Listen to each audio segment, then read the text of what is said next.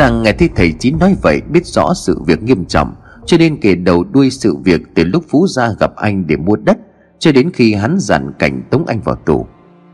Thầy Chín nghe xong thì liền phát hiện ra vấn đề nằm ở mảnh đất của Sang. Ông nhanh chóng tìm đến nơi, Cẩn thận quan sát địa thế xung quanh, Phát hiện thấy có một cái miếu được rào đón cẩn thận liền tặc lưỡi. Thì ra là như vậy, Anh Sang này thật vô phúc, Mới nhận được long mạch chưa lâu thì đã bị người khác phá. Ngôi miếu này lúc xây dựng chắc chắn đã là che mắt thổ thần, Cho nên mới thuận lợi xây cất và chấn niệm. Ta đã không biết thì thôi, Nếu biết thì nhất định phải phá nó Để trả lại cuộc sống yên bình cho phụ hạ Nói là làm thì chính cẩn thận tìm hiểu thuật chấn niệm của thầy tàu. Nhiều đêm một mình leo rào lẻn vào trong ngôi miếu để xem xét phong thủy. Sau nhiều ngày theo dõi thì cuối cùng ông cũng phát hiện thứ đặt ở trên bản hương án Là một ngón tay được hóa phép. Thuật này quả thật rất cao tay, Vì nếu người giải thuật sư xuất sẽ lãnh hậu quả tàn khốc. Thầy Chín vì lật lại những trang sách cổ về thuật chấn nghiệm đất đai. Khi đọc đến thuật chấn nghiệm long mạch của cao biển Thầy Chín bỗng thay đổi sắc mặt, lắc đầu ngao ngán. Không ngờ tên thầy tàu này quá tàn ác, Xem mạng người như cỏ rác. Tiền phú gia cũng đã mất hết tính người. Coi con cháu của hắn như một vật tế thần. Muốn giải thuật thì cần phải có máu của người trong họ Trần. Nhưng nhà họ Trần trên dưới đều không phải là người thiện. Có khuyên bảo thì cũng giống như là hốt nước đã đổ đi, Lấy vải manh mà thu gió trời. Cao xanh ơi, không lẽ ông để cho làng này phải suốt đời ngu độn? Kẻ xấu thì tắc oai tắc quái, Người tốt bụng thì lụn bại ngu đần hay sao? Tất cả sự việc dần đi vào ngõ cụt, Rồi đã biết cách phá giải chấn điểm Nhưng thầy Chín cũng bất lực. Cứ như cơm đến miệng không được ăn, Cờ đến tay không được phất, Lòng dạ chua xót vô cùng. Ngày tháng qua đi, Việc phá giải chấn niệm bị thầy Chín xếp lại. Còn việc quan trọng lúc này là phải đảm bảo cho mọi người được bình an vô sự. Nhưng mà trời không phụ người có lòng. Gần một năm về trước, có một người thanh niên tuổi độ chừng 20 dáng người gầy gò ăn mặc lôi thôi từ làng khác đến phủ hà Để tìm tin phú gia họ Trần. Hỏi thăm vài người, anh ta mới tìm được nơi biệt phủ của họ Trần. Chẳng biết có chuyện gì mà anh thanh niên ấy bị người của Trần gia đánh một trận thừa sống thiếu chết, Rồi quẳng ra ngoài đường. Anh vác cái thân tàn tạ của mình lầm lỗi đi về.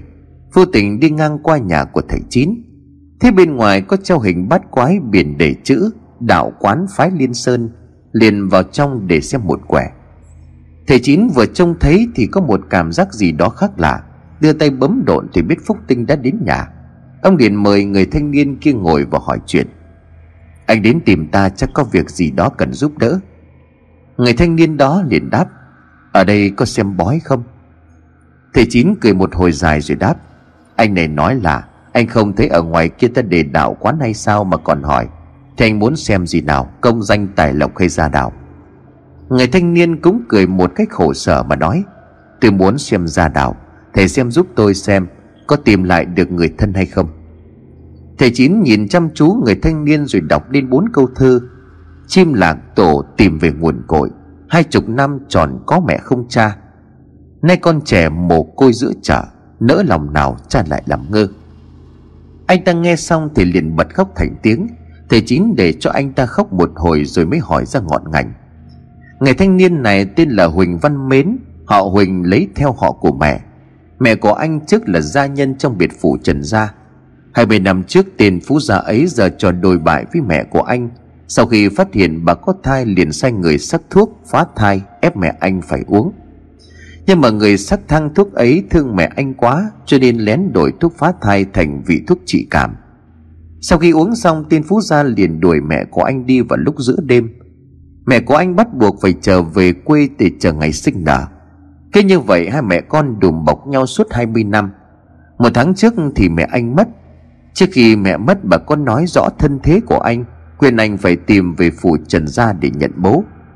Bà vốn là một người bị tên Phú Gia kia xâm hại, Cho nên chẳng có vật gì để bảo chứng rằng Mến là con của Trần Quốc Bảo. Nhưng may thay Mến có khuôn mặt giống hệt với Phú Gia như tạc, Người ngoài nhìn vào thì rõ một một. Sáng nay khi mà đến biệt phủ của Trần Gia, Tên Phú Gia đã gặp anh liền tức giận, Đập bàn rồi chửi thề. Còn quỷ cái đó dám lừa ta Nhất định không nhận mến làm con, Lại còn sai gia nhân đánh anh một trận gần chết. Thầy Chín liền khuyên bảo anh hãy buông bỏ.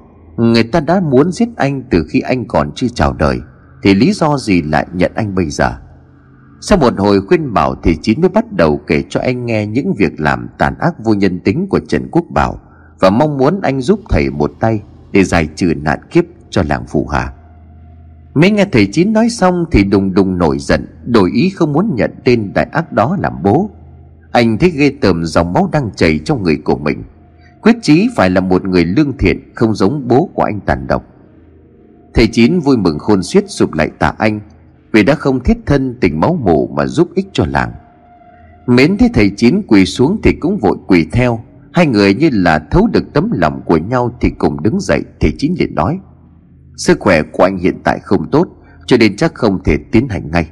Nhưng mà hôm nay vẫn chưa phải là ngày thích hợp để làm Ba hôm nữa là ngày trăng tròn. Lúc ấy chúng ta cùng nhau phá chấn yểm của hắn. Mến lưu lại trong nhà của thầy Chín ba hôm Tới hôm thứ ba thì trăng tròn vành vành. Cả hai người cùng lèn đến miếu trần gia Leo rào vào bên trong.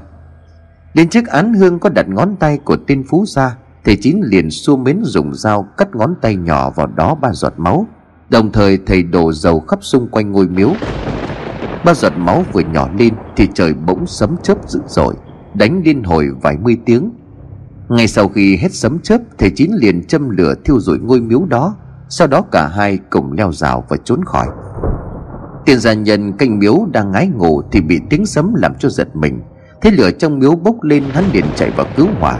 Nhưng đám cháy bùng lên quá nhanh, Cộng với gió thổi mạnh cho nên hắn đành bất lực. Cũng do đêm đó trăng sáng, Hắn thấy có hai người trèo qua hàng rào chạy sông mất hút. Hắn liền nhận ra đó là thầy Chín, Vì cùng là một người ở trong làng, cũng đã gặp nhau không ít lần. Bỏ cả ngôi miếu đang cháy ngùn ngụt Hắn chạy một mạch về biệt phủ Trần ra để báo tin cho tiên phú gia Rằng ngôi miếu đã bị cháy.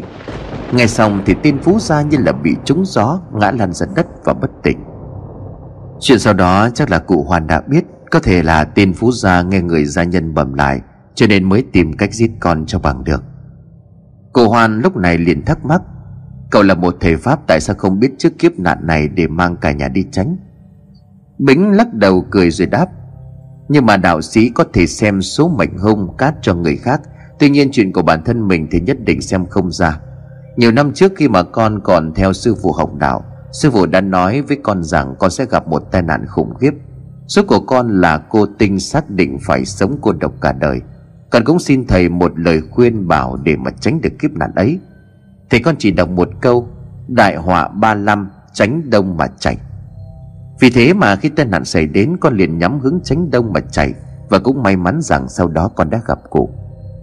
Cô Hoan liền hỏi, Thì bấy lâu này thì cậu không nghĩ đến chuyện báo kiều hay sao? Báo kiều à?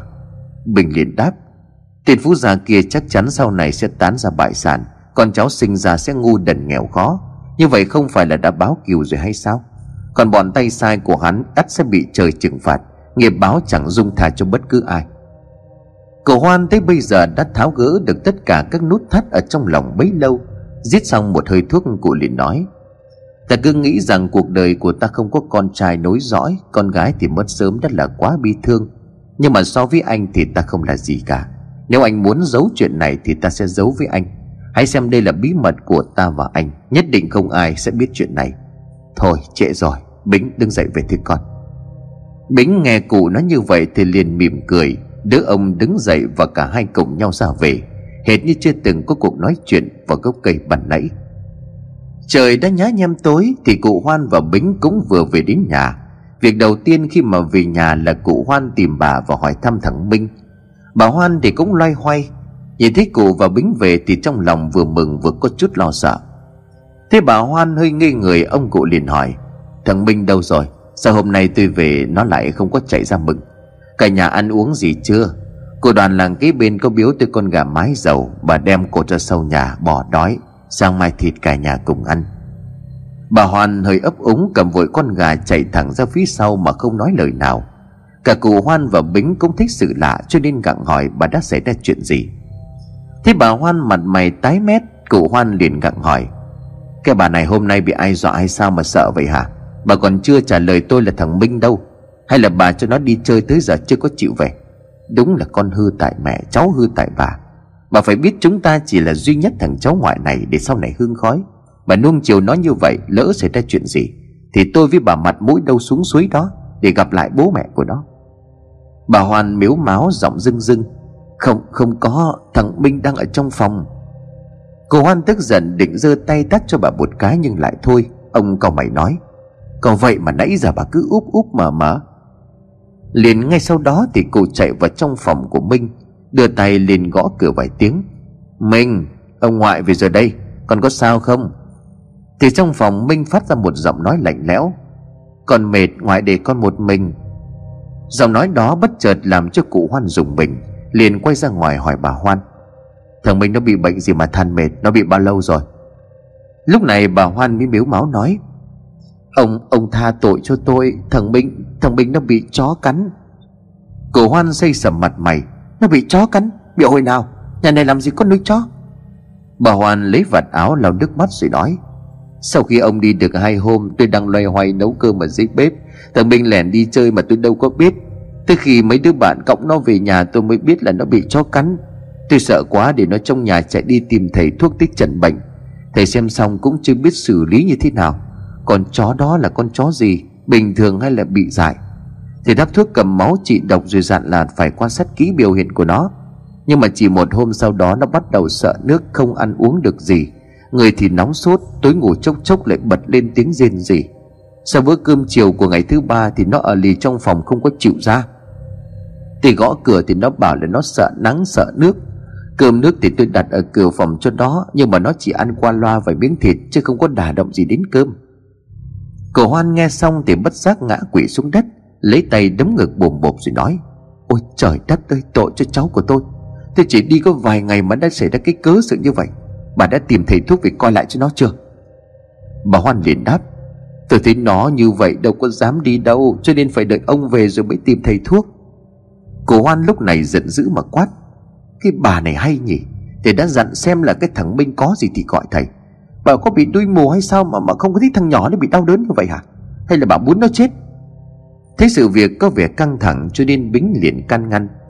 Thôi cụ ạ à, Bà cũng đâu có muốn như vậy đâu. Nếu mà đổi lại là cụ thì cũng đâu có dám để cho thằng Minh ở nhà một mình. Nay mình đã về rồi cụ để con chạy ù ra tìm thầy thuốc. Hai cụ ở nhà xem thằng Minh thế nào. Nói rồi Bính chạy đi tìm thầy thuốc. Ông bà Hoan ở nhà thì cũng không nói với nhau một câu nào. Thế ông giận bà Hoan cũng không dám bắt chuyện đành lùi thủi ra sau nhà để lo cơm nước. Một lát sau thì Bính cùng với thầy thuốc về đến nhà. Cô Hoan dẫn thầy đến phòng của Minh, Nhưng gõ cửa mãi không có ai trả lời. Hồi lâu sau then cửa chốt ở phía trong bật mở, Thầy thuốc một mình đi vào bên trong. Nhưng chưa đầy một nén hương Thì thầy thuốc bất thần la oai oái phóng ra khỏi phòng ngay sau đó, cửa phòng chốt lại, Bên trong im ắng đến lạ. Cổ Hoan và Bính cũng trợn tròn mắt không biết chuyện gì đã xảy ra, Muốn rượt theo thầy thuốc để hỏi, Nhưng thầy đã co giỏ chạy đi quá nhanh. Bính cảm thấy mọi chuyện chẳng lành như hiện tại Nguyên khí của Bính đang bị hao tổn chưa có phục hồi. Anh không thể bấm độn hay khai mở thiên nhãn để quan sát. Tới hôm đó, Bính đang nằm ngủ Thì nghe tiếng cửa từ từ mở ra kêu cót kẹt một mùi từ khí nọc thẳng vào trong mũi làm cho bính tỉnh giấc cảm giác bất an, bính mở hết cửa sổ nhìn ra phía sau nhà. Nhưng trời tối âm u cộng với cây cối sau nhà rậm rạp khiến cho bính không thấy được gì. Một lát sau thì con gà mái cột phía sau bỗng cất lên tiếng dữ dội, rồi nhỏ dần cho đến khi tắt hẳn. Bính toát cả mồ hôi và nghĩ mọi chuyện đang có gì đó chẳng lành. Nhưng bây giờ mà lao ra đó thì chỉ có nước nộp mạng. Anh chốt chặt cửa phòng cầu cho mọi sự bình an rồi tiếp tục đi ngủ. Trời vừa sáng, bính liền bật dậy và tìm đến nhà của thầy thuốc ngày hôm qua. Ở nhà cụ hoan ở phía sau bắt con gà mái để cắt tiết làm thịt. Nhưng vừa ra đến cửa sau, cụ hoan hốt hoảng khi thấy con gà đã chết. Lông và máu trộn với nhau vương vãi, trên cổ có một vết cắn sâu. Vùng thịt xung quanh trở nên đen kịt và bốc mùi hôi thối. Nghĩ rằng có chuyện chẳng lành thì cụ hoan liền cẩn thận dùng lá chuối gói con gà lại để chờ bính về xem nhờ anh giúp. Cậu hoan vừa bước đến cửa phòng của minh gõ vài tiếng và nói, minh, mở cửa cho ông ngoại đi con. Hôm qua tới giờ ông ngoại chưa được gặp mặt con. Con đau ốm thế nào phải cho ông vào xem trước cậu hoan tiếp tục gõ cửa gọi minh. Một lát sau thì chốt phòng được bật mở. Cậu vừa toan bước vào thì bất thình lình bính kéo ông ngược lại phía sau. Cửa phòng cũng lập tức bị chốt lại. Bính kéo ông ra phía trước nhà rồi thông báo với ông một hung tin. Cô hãy bình tĩnh nghe con nói. Thằng Minh, nó nó đã biến thành quỷ nhập tràng rồi. Cô Hoan nghe xong thì liền tái mặt hẳn đi Chân bước loạn choạng ngã phịch xuống đất. Nếu là một người khác nói với ông, Có lẽ ông đã cho hắn một trận té tát. Nhưng mà đây chính là lời của Bính thốt ra, Một người thầy Pháp như Bính thì không thể nhầm lẫn. Bính liền nói, Sáng nay khi mà gà còn chưa gáy Thì con đã tìm đến nhà của thầy thuốc ngày hôm qua. Hôm nay ông ấy bỗng dưng đổ bệnh không mở cửa hàng. Con này nỉ mãi thì vợ ông ấy mới cho phép con vào gặp ông. Ông ấy kể rằng tối qua khi mà bước vào trong phòng của Minh, Thì thấy trong phòng u tối cho nên liền thắp đèn. Ông thất kinh khi mà nhìn thấy thằng Minh, Đôi mắt của nó vô hồn trắng ẩn, Cái miệng rộng ngoác lườm chởm những chiếc răng nhọn. Người ngợm đã sưng phủ lên giống như là người chết được mấy hôm. Nó là một nụ cười đầy quỷ dị nhìn về phía của ông. Lúc đó ông hoảng hốt hét lên rồi chạy thẳng một mạch về nhà. Đến hôm nay thì đổ bệnh. Lúc đầu ông thấy con cũng còn có chút lo sợ, Còn chấn an một hồi ông ấy mới bắt đầu kể. Liền ngay sau đó thì con chạy một mạch về nhà. Thế cụ sắp bước vào phòng của thằng Minh cho nên con mới kéo cụ lại. Kiều Hoan thực sự muốn tiêu tan hồn phách, Ông ngồi thất thần gục mặt xuống Rồi bỗng như nhớ ra tiền liền bảo với Bính. Cậu ra sau nhà ta có cái này muốn cho cậu xem. Cả hai người cùng tiến ra đến chỗ mà cụ Hoan đã xấu xác của con gà nhưng khi ra tới đó, ông lục lọi khắp mọi xung quanh, Thì không thấy con gà lúc nãy đâu cả. Bất giác cũng mới gọi bà. Bà này, Lâu nay tôi có cất cái đồ ở đây mà bà có thấy không hả? Bà Hoan liền nhăn mặt trả lời. Đồ của ông có khi nào tôi động đến đâu, Ông xem kỹ lại đi. Có thể ông già rồi lũ lẫn nhớ nhầm không? Cụ Hoan có thể cũng đã già, Nhưng lũ lẫn thì chắc chắn là không. Trước khi giấu xác của con gà, Ông còn cẩn thận bọc lại mấy lớp lá chuối để ngay ngắn trong góc cửa nhà củi. Ấy vậy mà khi quay lại thì chẳng thấy nó đâu. Sau đó cụ hoan mới thuật lại cho bính nghe chuyện xác của con gà. Bính nghe xong thì gật đầu. Nếu y như lời của cụ nói thì con suy luận là đúng. Con quỷ nhập tràng này đã bắt đầu ăn thịt uống máu động vật. Khi mà đủ âm tính nó sẽ bắt đầu ăn thịt người. Lúc đó sẽ rất khó để đối phó. Bây giờ trời còn sáng nó không dám ra ngoài. Con sẽ họa vài đạo bùa chấn trước cửa phòng của minh và cụ nếu ban đêm cụ có nghe tiếng động gì Thì nhất định không được mở cửa, Không được đi ra ngoài. Hiện tại nguyên khí của con phục hồi chưa đủ, Đối phó với con quỷ lúc này là vô cùng khó khăn. Và hơn hết là cụ đừng nói chuyện này cho bà. Bà thương cháu quá cho nên có thể sẽ bị sốc, Dẫn đến những cái chuyện nó không có hay. Cho dù ông Hoan cũng rất thương thằng Minh, Nhưng ông đã chứng kiến cái sự hung dữ Của những cái con quỷ nhập tràng Và biết được rằng bọn chúng có thể đi đầu thai được nếu như người ta giải trừ đúng cách, Ông đồng ý với Bính và quyết tâm sẽ giúp anh trận này. Quỷ nhập tràng là một dạng của thi biến, Chúng khác với ma quỷ thông thường. Ma quỷ thông thường chỉ là một phần hồn phách của người chết ở lại dương gian. Chúng chỉ dùng âm khí của mình để ám hại con người, Chứ không thể độc trực tiếp vào người đó. Vì người sống có dương khí rất mạnh, Nếu có tình động vào thì âm khí của nó sẽ bị dương khí của con người thiêu rụi, Khiến hồn phách tan biến không thể đầu thai vì thế mà bọn chúng mới có dùng âm khí của mình để ám hại, Từ từ dẫn đến dương khí của họ suy giảm, Rồi mới bắt đi hồn phách. Thi biến là một dạng cao hơn và cũng là khủng khiếp hơn của ma quỷ. Dạng thi biến thông thường người ta hay gọi là quỷ nhập tràng. Khi người chết bị một con vật có tính âm rất mạnh như là linh miêu nhảy qua, Hoặc được chôn tại vùng đất giữ thi, Sau nhiều ngày tích tụ âm khí sẽ trở thành thi biến. Một dạng cao nhất của thi biến là cương thi cương thi sẽ do một đạo sĩ cố tình tu luyện. Cương thi càng lâu năm thì âm tính lại càng mạnh. Khác với ma quỷ thi biến sẽ trực tiếp tác động đến người sống. Do chúng còn thể xác, Phần hồn cũng bị giữ lại trong thân xác, Nhưng cũng không giống với con người. Quỷ nhập tràng mới hình thành có âm tính rất yếu. Chúng sẽ tìm các con vật nhỏ như chim chóc gà vịt để ăn thịt uống máu. Khi âm tính đã mạnh lên thì chúng bắt cả chó mèo trâu bò Và thậm chí cả con người để ăn thịt mà khi quỷ nhập tràng đã ăn thịt uống máu người, Thì việc đối phó với nó trở nên vô cùng khó khăn. Bính họa nhiều đạo phù dán lên cửa phòng của Minh, Hai cửa trước sau và đưa cho cụ Hoan hai cái giữ ở trong người. Cụ Hoan nói với bà Hoan rằng đây là những tấm bùa ông thỉnh từ trên chùa làng Vân Tường Để về treo ở trong nhà nhằm giúp cho gia chủ đại cát đại lợi. Năn nỉ mãi thì bà Hoan mới chịu đeo nó ở trên cổ. Tối ngày hôm đó, Bính không thể ngủ để theo dõi tình hình. Đầu canh năm khi mà thức trắng gần như suốt đêm, Bính gà gật rồi giấc ngủ kéo đến nhanh chóng. Nhưng chưa ngủ được bao lâu Thì anh bị đánh thức bởi một tiếng động rất lớn. Anh liền đứng dậy lao ra ngoài. Thì thấy cụ Hoan đang nằm ở dưới đất, Còn bà cụ Hoan thì đang bị thằng Minh tóm lấy, Tay xiết lên cổ của bà. Thế Bính lao ra, thằng Minh liền nói, Giọng nói của nó như từ dưới âm vang vọng về, Nghe rất lạnh lẽo anh anh bình tôi đâu đâu cưu quản gì gì anh. Tại sao anh lại làm hại tôi? Ban ngày tôi bị nhốt trong phòng ban đêm mới mò ra ngoài tìm thức ăn ăn? Tôi đã làm hại anh chưa? Mà anh vẫn phép với tôi như vậy. Mình quay sang nhìn phía cụ hoan rồi nói ông hoài ông không thương cháu nữa hay sao? Mà cấu kết với người ngoài ám hại cháu. Chỉ có bà ngoại là thương cháu cho nên mới gỡ đạo bùa yểm trước cửa. Đúng vậy chỉ có bà là thương cháu nhất. Hay bà đi theo cháu nhé Bà cháu ta lại sung vậy Hóa ra mọi chuyện trước giờ bà Hoan đã biết. Tới đêm thứ ba, Minh đã lên cơn dại và chết trong phòng. Một con linh miêu không biết từ đâu chạy qua người của cậu, Biến cậu thành một con tiểu quỷ nhập tràng. Thực sự thì bà Minh cũng biết được rằng cháu của bà đã chết. Thứ ngày hôm thứ tư, giữa khuya bà bị đánh thức bởi một tiếng động ở nhà bếp. Tưởng rằng nhà có trộm, bà liền ra xem. Nếu quả thật là trộm thì bà cũng năn nỉ chúng buông tha cho chúng một ít tiền bàng bạc chứ sức già làm sao mà chống lại được bọn trộm cắp. Nhưng vừa bước ra đến bếp thì bà kinh hồn bạt vía, khi thấy mình đang gặm xác của một con chuột chết. Mình ăn ngấu nghiến tựa như là muốn đó rất ngon, máu của con chuột ướt đẫm cả miệng của cậu. Minh vừa thấy bà thì liền vội vàng quay trở về phòng chốt cửa lại. Thế mình như vậy bà chỉ còn biết quỷ đó mà khóc, cứ tưởng rằng người bị chó dại cắn sẽ có bản tính như một con thú hoang. Ban ngày bà mua thịt về làm cơm, Nhưng trong bát của Minh bà để thêm một ít thịt lợn sống. Tự nhiên là Minh không ăn cơm mà chỉ ăn mấy miếng thịt đó. Đến đêm ngày hôm qua, Minh ở trong phòng nghe thấy ông Hoan mang một con gà mái dầu định sớm mai sẽ giết thịt. Thế điểm đó nó đã lẻn ra ngoài bắt con gà và ăn sống.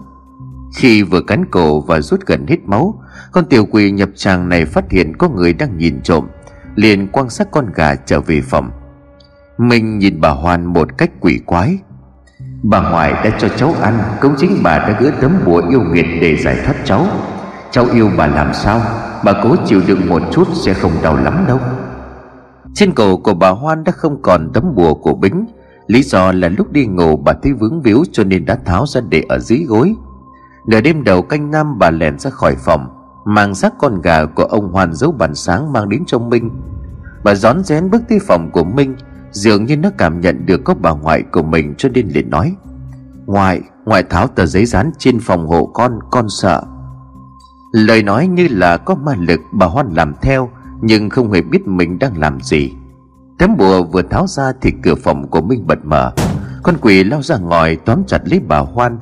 Bà Hoan định la lên nhưng nó đã nhanh tay siết chặt lấy cổ họng. Cổ Hoan giật mình tỉnh dậy nhìn sang bên cạnh không thấy bà đâu. Cửa phòng lại khép hở Linh tính có chuyện chẳng lành, ông vội lao ra ngoài. Thì vừa lúc đó con quỷ đang giết cổ bà Hoan gần chết.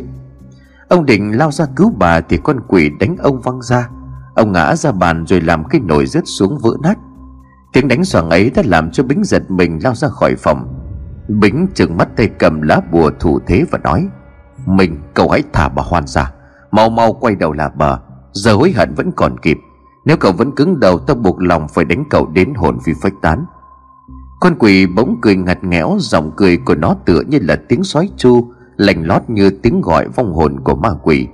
Mình nói giọng lạnh lẽo, Tên đạo sĩ thối nhà ngươi không biết hay sao? Một khi ta đã ăn thịt uống máu của con người, Thì những đạo bùa nhà ngươi đối với ta chẳng có tác dụng gì cả. Rồi thay đêm hôm qua, tên thầy thuốc đã co giò chạy nhanh, Cho nên bây giờ ta đành phải ăn thịt của bà ngoại. Ái chà, nhân tinh trong người của ta hình như đã trỗi dậy Tự nhiên lòng ta cảm thấy chua xót như thế nào ấy.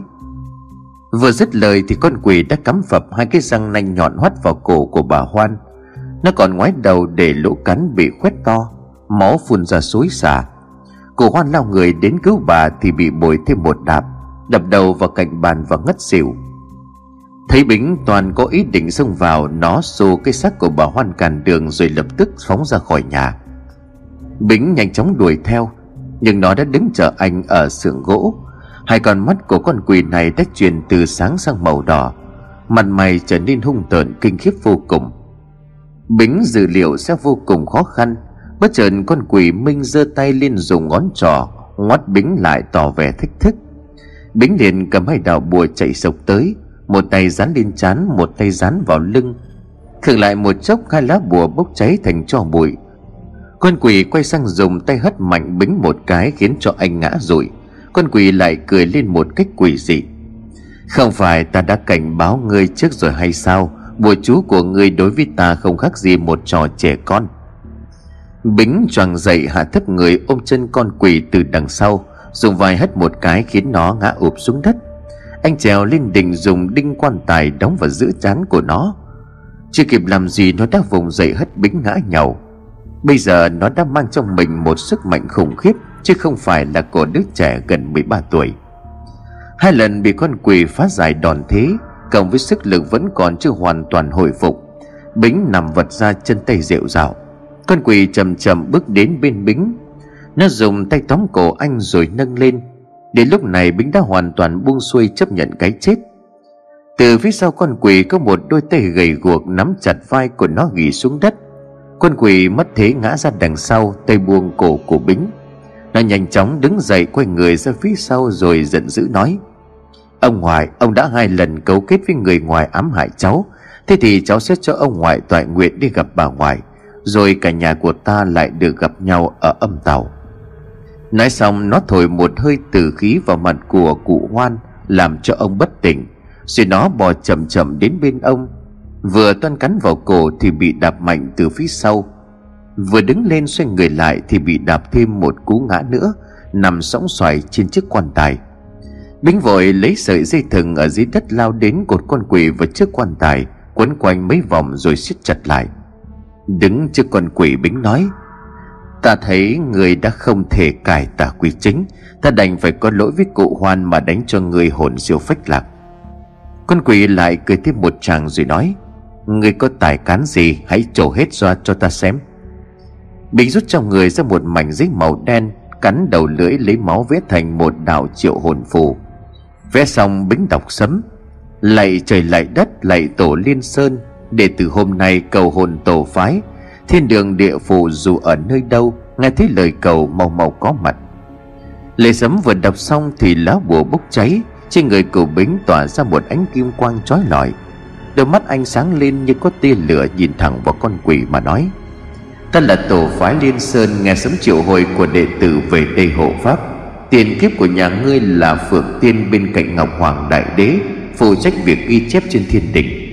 Vì vi phạm thiên điều mà bị đẩy xuống địa gian chịu đàn. Dương thọ kiếp này của ngươi đã tận, Tại sao không mau đi xuống để đầu thai trả nghiệp? Ta khuyên ngươi mau mau xuống địa phủ để luân hồi. Nếu ngươi thành tâm Ngọc Hoàng có thể mở lượng khoan hồng và xá tội cho ngươi, Sớm được trở lại thiên đình. Con quỷ liền nhếch miệng mà nói, Mở lượng khoan hồng, nếu Ngọc Hoàng vì tình ta đã nghe theo người từ lâu, Thì đã không bị một sai sót nhỏ của ta Mà đẩy ta ba trăm kiếp làm súc vật, năm trăm kiếp làm người mệnh yếu. Ta chỉ thấy ông ấy là một người có lòng dạ hẹp hòi mà thôi. Tổ phái Liên Sơn liền quát, Cầm miệng. Người ghi sai lượng nước từ ba thức ba tất 64 giọt Thành bảy thức năm tất 42 giọt, Khiến cho nhân gian vì một trận đại hồng thủy Làm chết 8 vạn mạng người. Đông Hải Long Vương, Ngao Quảng cũng vì người mà chịu thọ hình. Người còn dám nói đó là sai sót nhỏ hay sao?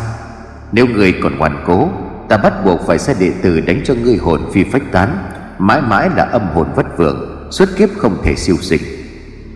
Ngay cả cơ hội làm người cũng còn không có Thì đừng mong trở lại thiên đình. Con quỷ liền lên giọng thách thức. Ồ, đạo phái liên sơn của ngươi có tài cán gì? Mau trổ ra đây cho ta xem. Tổ phái Liên Sơn giận dữ. Yêu nghiệt, Đệ tử, người hãy mau ra tay. Ngay sau đó tổ phái trà hồn lại cho bính, anh vâng lệnh cầm đạo bùa còn chết ngột ngột trên tay, lao thẳng vào con quỷ lửa địa ngục nổi lên bao trùm cả hai nuốt trọn mọi thứ trong biển lửa. Một thời gian sau Cụ Hoan đang khom người dọn dẹp đống buồn cưa Thì có một người ở bên ngoài gọi, Bố Hoan. Ông ngẩn người lên nhìn rồi hỏi, Quan tài có vấn đề gì hay sao Mà anh quay lại đây tìm ta? Người đàn ông kia liền nói Dạ không có cụ ạ à. Chuyện là mấy đứa nhỏ của con chả biết học hành thế nào, Mà tụi nó viết bài vị sai sửa chi chít. Con giận quá quất mỗi đứa một cây, Rồi sang đây nhờ cụ viết hộ. Một người đàn ông từ trong nhà đi ra Tiếng lộc cộc phát ra từ cái chân già. Một bên mắt bị mù trắng ẩn Một nửa khuôn mặt đã bị cháy xém biến dạng. Anh vừa đi ra vừa nói, Để tôi viết giúp cho.